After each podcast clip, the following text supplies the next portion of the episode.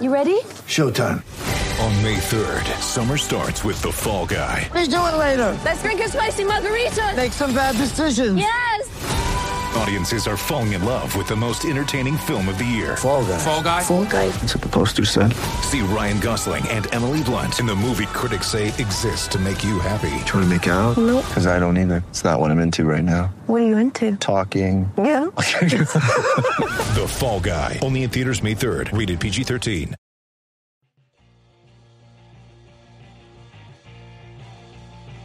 You're listening to the E2C Network, podcast by Auburn fans for Auburn fans. Brought to you by the Auburn Uniform Database. Visit them at auburnuniforms.com.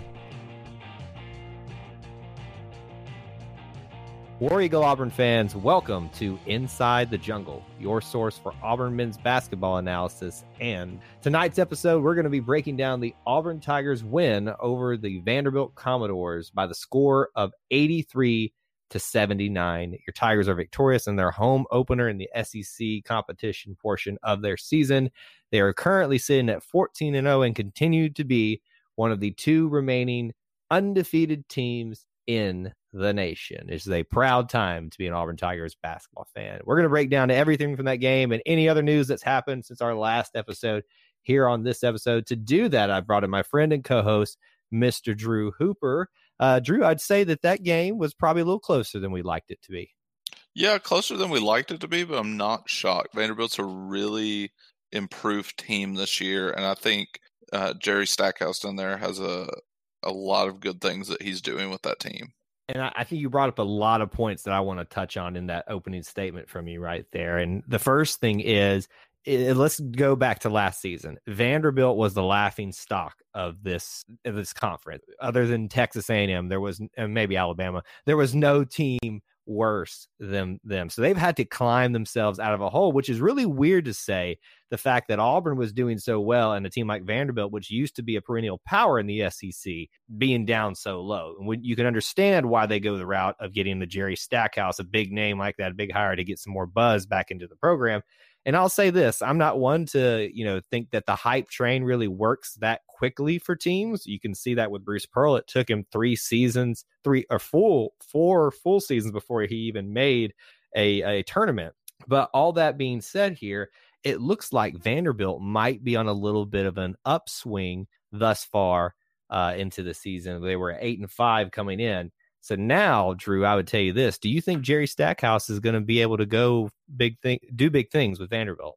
I, I think he'll do good things for Vanderbilt. Uh, I think Vanderbilt has to be graded on a curve, which is funny because everyone that gets into Vanderbilt uh, gets annoyed by curves. Yes, because we all have to be graded on them. But uh, Vanderbilt, with their unique admission standards and everything, he can he has to target select players, and they may not be the particular players that are going to come in and really move the earth there at that program, be one and done, and the other. They have Garland last year, ended up getting hurt, went to the NBA. So he really only played three games for Vanderbilt, but he was one of those type of players.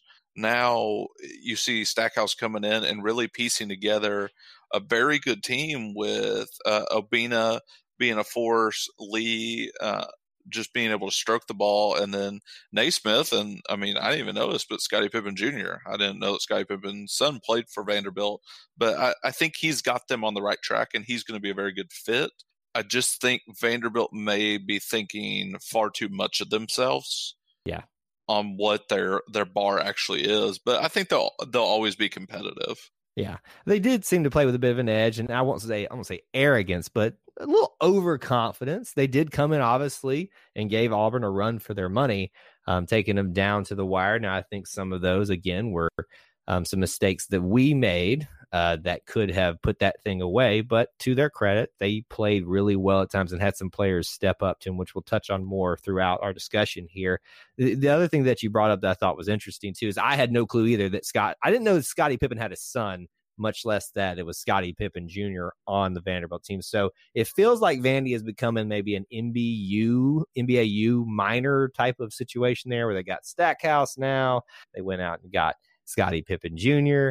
Uh, and for that matter, since you're a Tennessee guy, Drew, what's up with the state of Tennessee going out and picking NBA former talent? I mean, what's uh, who's over at Memphis? I'm blanking on his name right now. Penny Hardaway. Penny Hardaway. So what's going on in Tennessee? Well, yeah, you got Penny Hardaway here at Memphis. He's got Mike Miller uh, as his assistant there and former NBA player, 17 years there in the league. Jerry Stackhouse actually came from the Grizzlies, so he got to spend a year here in Memphis coaching. And you know what? Yeah, I'm really impressed with that hire. I thought uh, Vanderbilt had a good one with Bryce Drew, and then let him go. Just things didn't work out. And I thought Jerry Stackhouse was a very quality hire. He's a high IQ basketball mind, really going to get things done. You know what? They're just I think we're finally getting to that generation of the 90s and 2000s NBA players that are getting into the coaching realms. And so I think it's really unique to kind of see a lot of names that you and I are familiar with yep. that we grew up with starting to enter into the coaching ranks and seeing what they do. It's neat, but it also makes me feel old, Drew. This these are the guys I watched play in the NBA and and you know kept up with, and now they're coaching players. Does that does that make you feel old? I, I mean, Stackhouse a little bit because I did grow up with Stackhouse. Like Penny, I, I was born in the 90s. I know that makes you feel really old. Yeah. But I mean, I didn't grow up on Penny. I didn't grow up in Memphis, so I don't have the Penny mania like everyone did here with Memphis State basketball.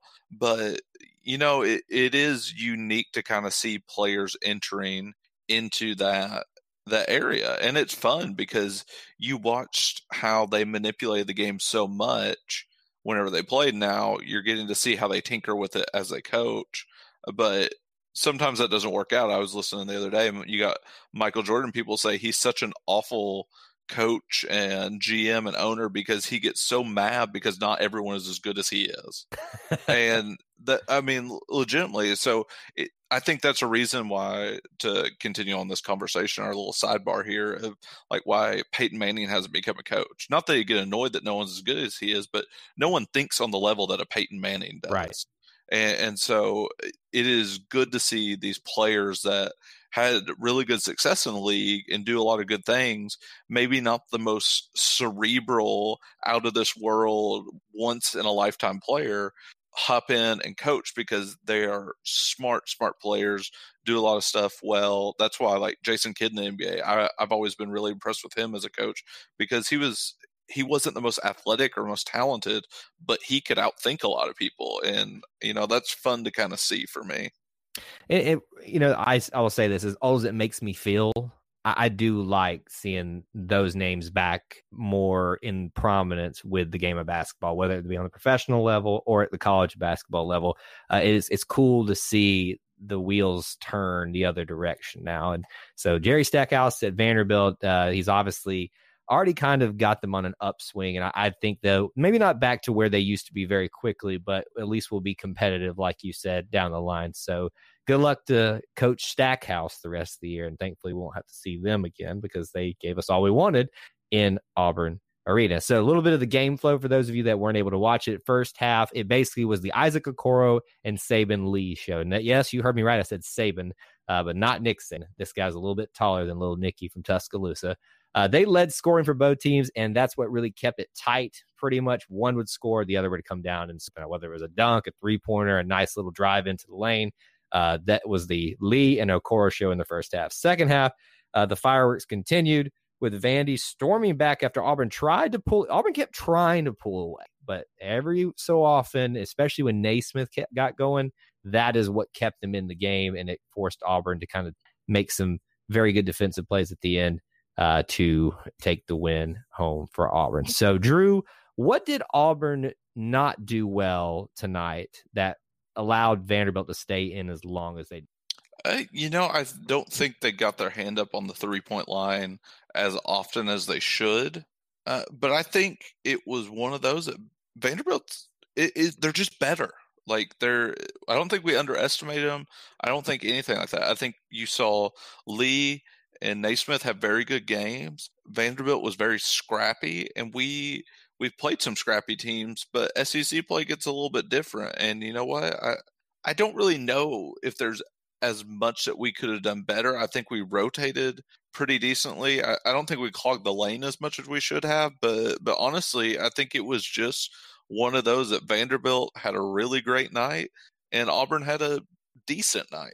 Yeah. And it it was one of those that Auburn still found a way to pull it out. And in the basketball world, as long as the season is, that's exactly what you got to do from time to time. And if you look at these stats right here, some of them would lead you to believe that Vanderbilt might have won the game. I mean, they shot 50% on the night from the field. Auburn shot 44% uh, from three point land, 59% for Vanderbilt. 25 for Auburn. That kind of continues the theme of some struggles. Well, what we would consider struggles by latest Auburn standards point realm. Auburn again continues to be better at free throws with uh, 74%. And then this is probably where they slipped up a little bit and probably lost the game for themselves. Only 68% for them from the free throw line. Now, the good the thing here is we had a lot of players uh, really making an impact of going into the lane and drawing fouls and getting to the free throw line, which allowed us to have more shots 25 for Vanderbilt, 38 from the free throw line for Auburn, which increased their chances for more free throw points here tonight.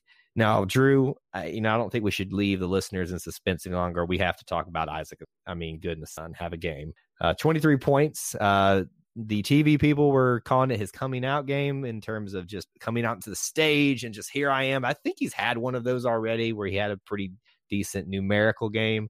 Uh, and this one, 23 points, 10 for 14 from the free throw line, uh, six rebounds, and uh, three assists as well. Uh, what did you think about Isaac Okoro tonight?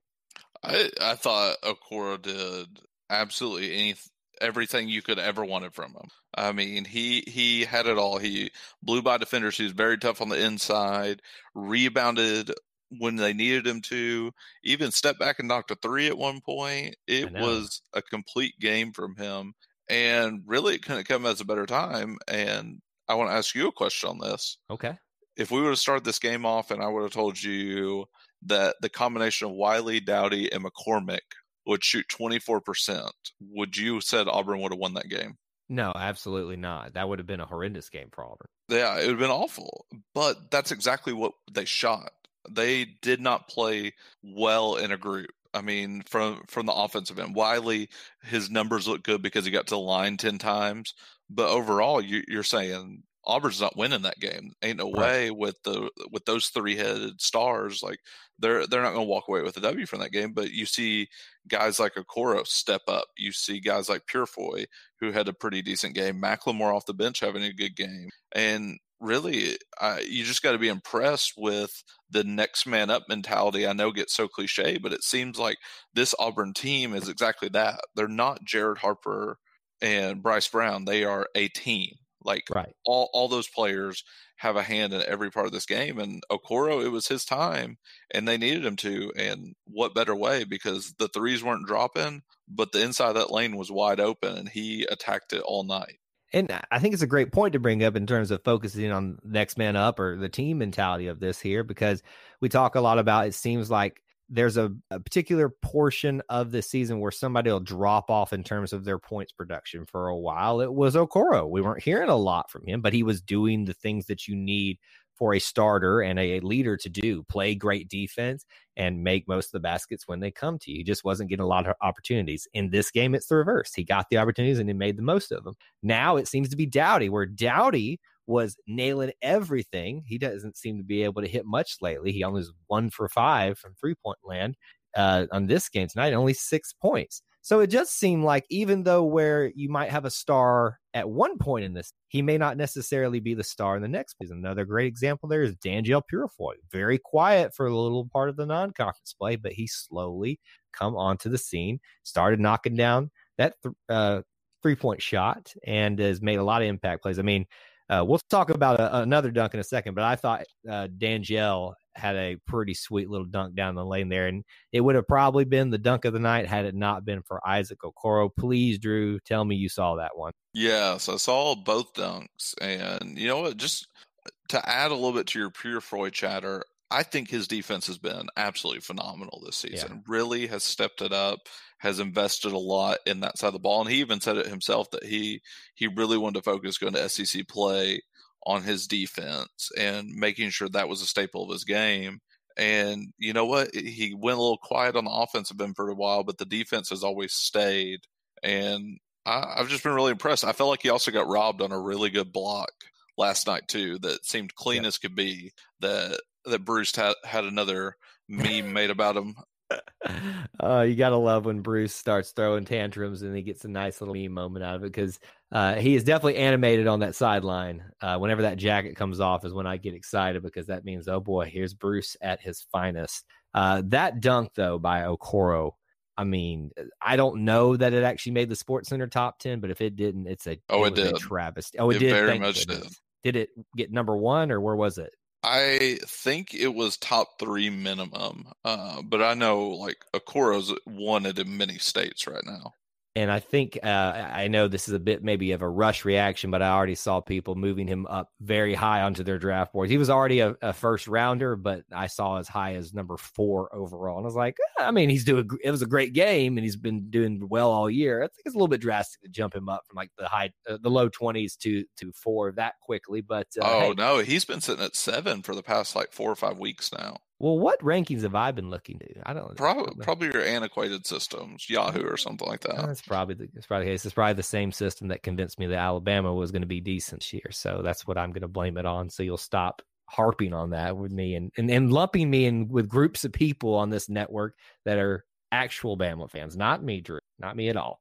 Um, okay, let's. Uh, the other thing I want to point out from that dunk thing was Obinna, the guy he dunked on. Somebody needs to check on that guy because he couldn't even make two easy baskets at the end of the game there uh, to tie it up. Uh, he seems to be completely messed up uh, after that. What else stuck to out to you tonight from this game? Well, I mean, just a, a sidebar, just because we finished up about the the dunk. I, I, do enjoy the comedy that comes out of the post game pressers with the players because that obviously everyone goes up and asks Isaac Okoro about the dunk, and his comment to media was, I, think it was Justin Ferguson tweeted it out. One of the beat writers for Auburn said he told Justin, "Yeah, I, I had better dunks than that in high school." And Danjel Purifoy, as like honest as you can be, and you can just picture it in your mind of how it went down as he's sitting there listening to this, and Danjel Purifoy allegedly leans over and says, "No, you didn't." and like I, I just love that kind of uh, the fun that this team seems to be having, uh, and just really the fight gets a little easier for them to fight with each other yeah. whenever you have that camaraderie. And I think that's what we're seeing play out because I mean, I even sent you a stat that Jon Rothstein pointed out for us of just talking about last year's Auburn team averaged 79.4 points a game. This Auburn team actually averages 82 points a game. And they're shooting three less three point shots. They're not shooting as well from three. And it just shows that they are finding ways to get down in the dirt and win games. And it may not be as high flying as last year, but it is just as fun. It's it is really fun because we're actually seeing a, a more well developed and rounded basketball team this year. I mean that stat says it all right there. When you're making less threes but scoring more po- points overall as a team, that shows you right there that you're giving yourselves more opportunities to be successful on the court night in and night out and with a completely new uh, uh, squad there starting. Right? It's a different team, different circumstances, but they're again not going back to the same old formula there. And I think that was a great stat that you brought up from Josh, Jon Rothstein. It made me really excited for where this team could possibly head. And speaking of excited, we can address this too.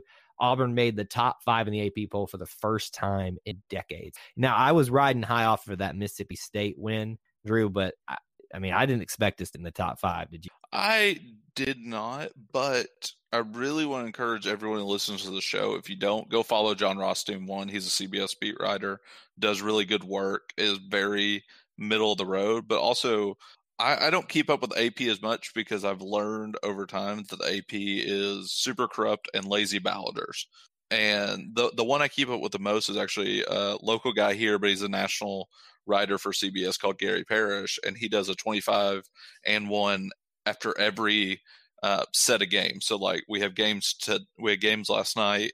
He did a 25 and one, but he's been keeping Auburn in that he had him in the eight spot, and then we see him move up in the AP poll, and then a week before they move up in that he moves them up five. And so I keep up with that because he's really good about doing in time rankings and he puts a lot of effort into it, a lot of interest into it. And so I'm not shocked to see them go up to five because a lot of beat writers read his articles and vote based on that because he puts the time and effort in. But if you would have told me back in October we have been sitting here, I would have called you a liar.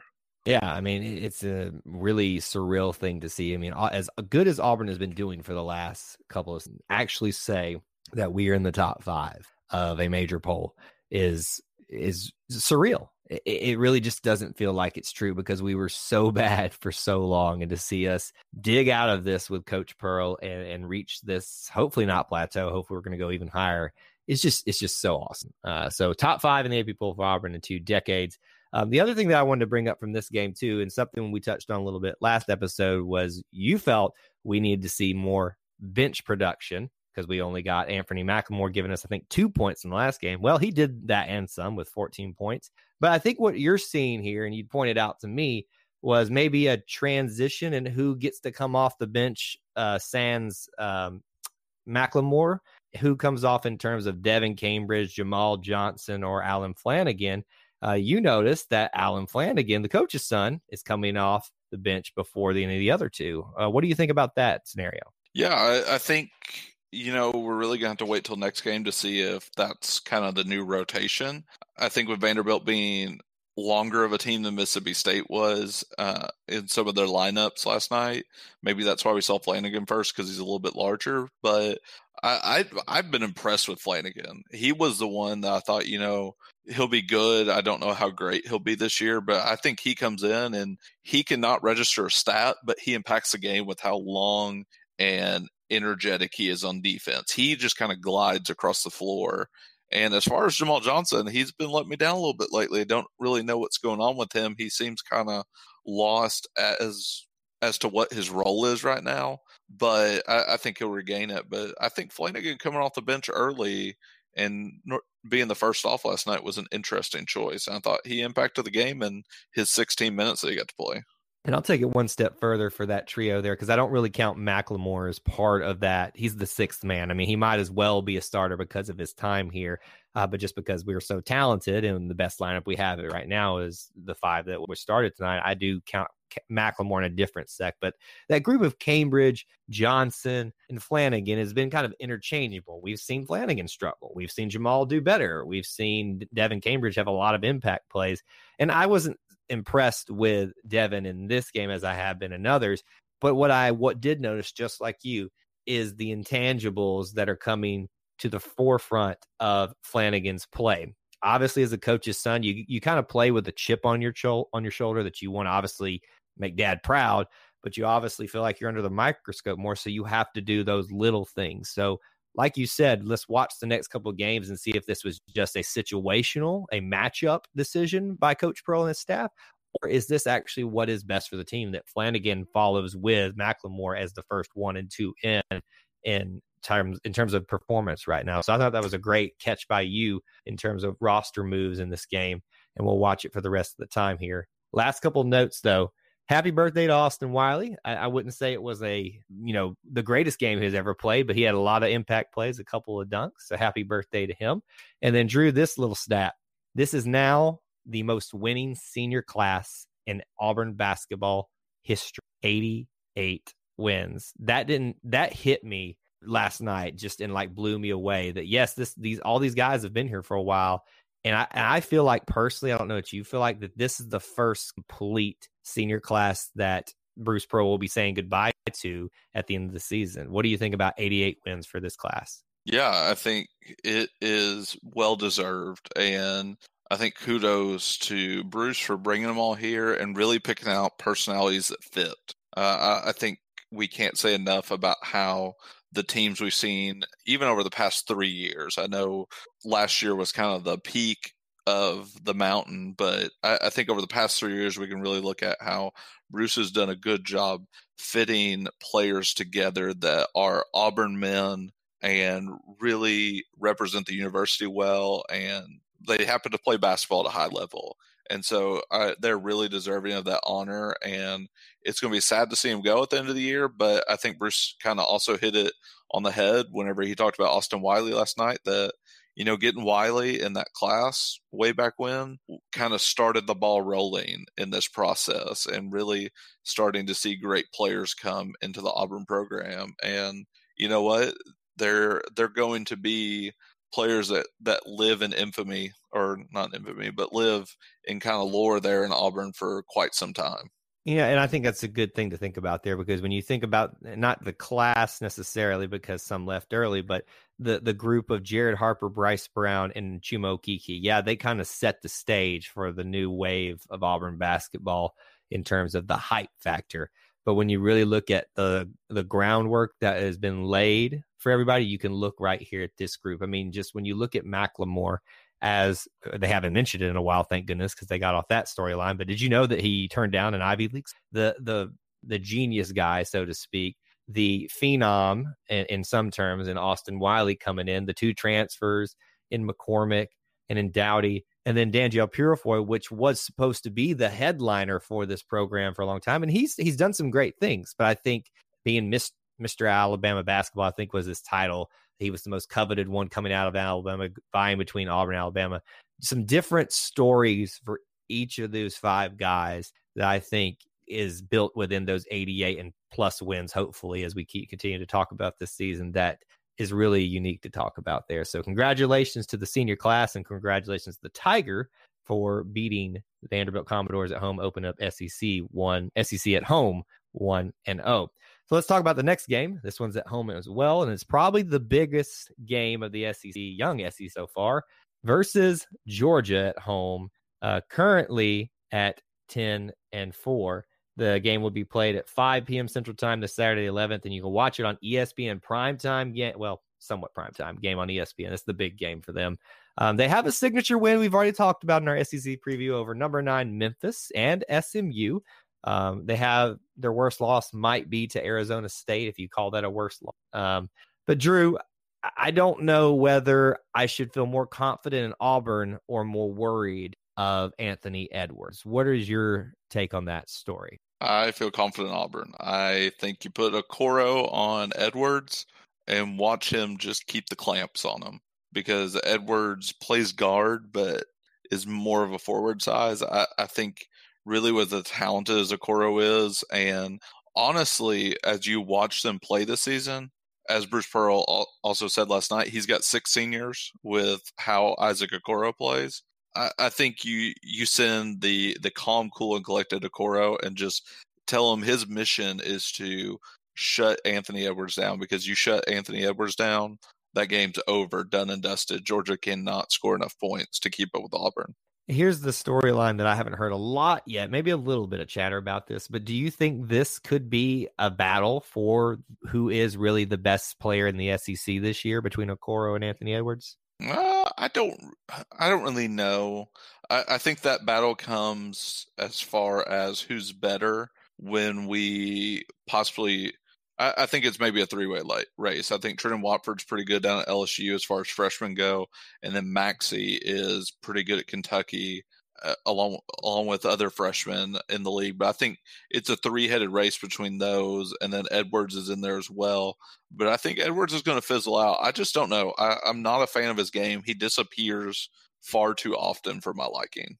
Well, I'd like for him to disappear a little bit more because right now he's scoring 18.7 points per game. And uh, if the the last game is any indication over here, Nesmith, who scored I think 23 points per game, he was held under that for 18, still a decent amount of points. Uh, but if Auburn can hold Anthony Edwards under his points per game, I would suspect that means they're probably going to have a decent game tonight. Another guy to keep your eye on, their best rebounder, junior forward, Rayshaun Hammonds, 8.7 rebounds per game. I mean, really, it comes down to this. I, I think with Georgia, I think they're a decent program. Tom Crean uh, runs a pretty good ship over there. Uh, but I, I, do think that as long as we can shut him down, we will win the game. They're coming off a loss against Kentucky, 78 to 69 at home. Uh, so they're probably on a little low point right now, and it's not going to be much easier coming in arena. But we'll break that one down when we talk again. Quick update for you on the women's program.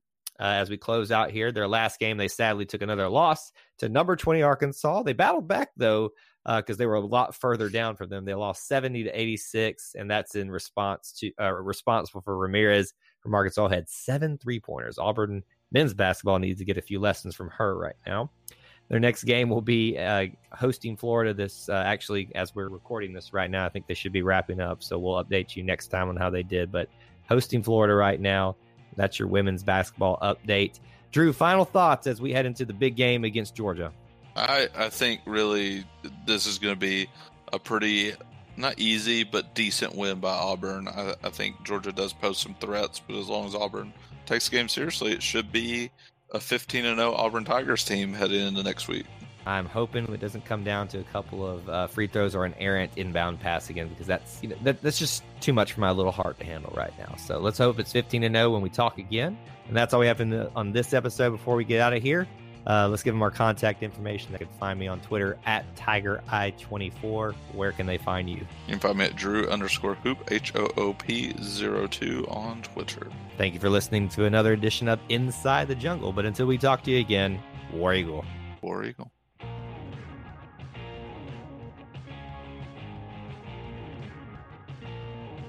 Before you get out of here, we want to remind you of a couple things. Head over to e2cnetwork.com, our website where you can find everything that you'll ever need from us podcasts, blogs, and even ways to help support the show.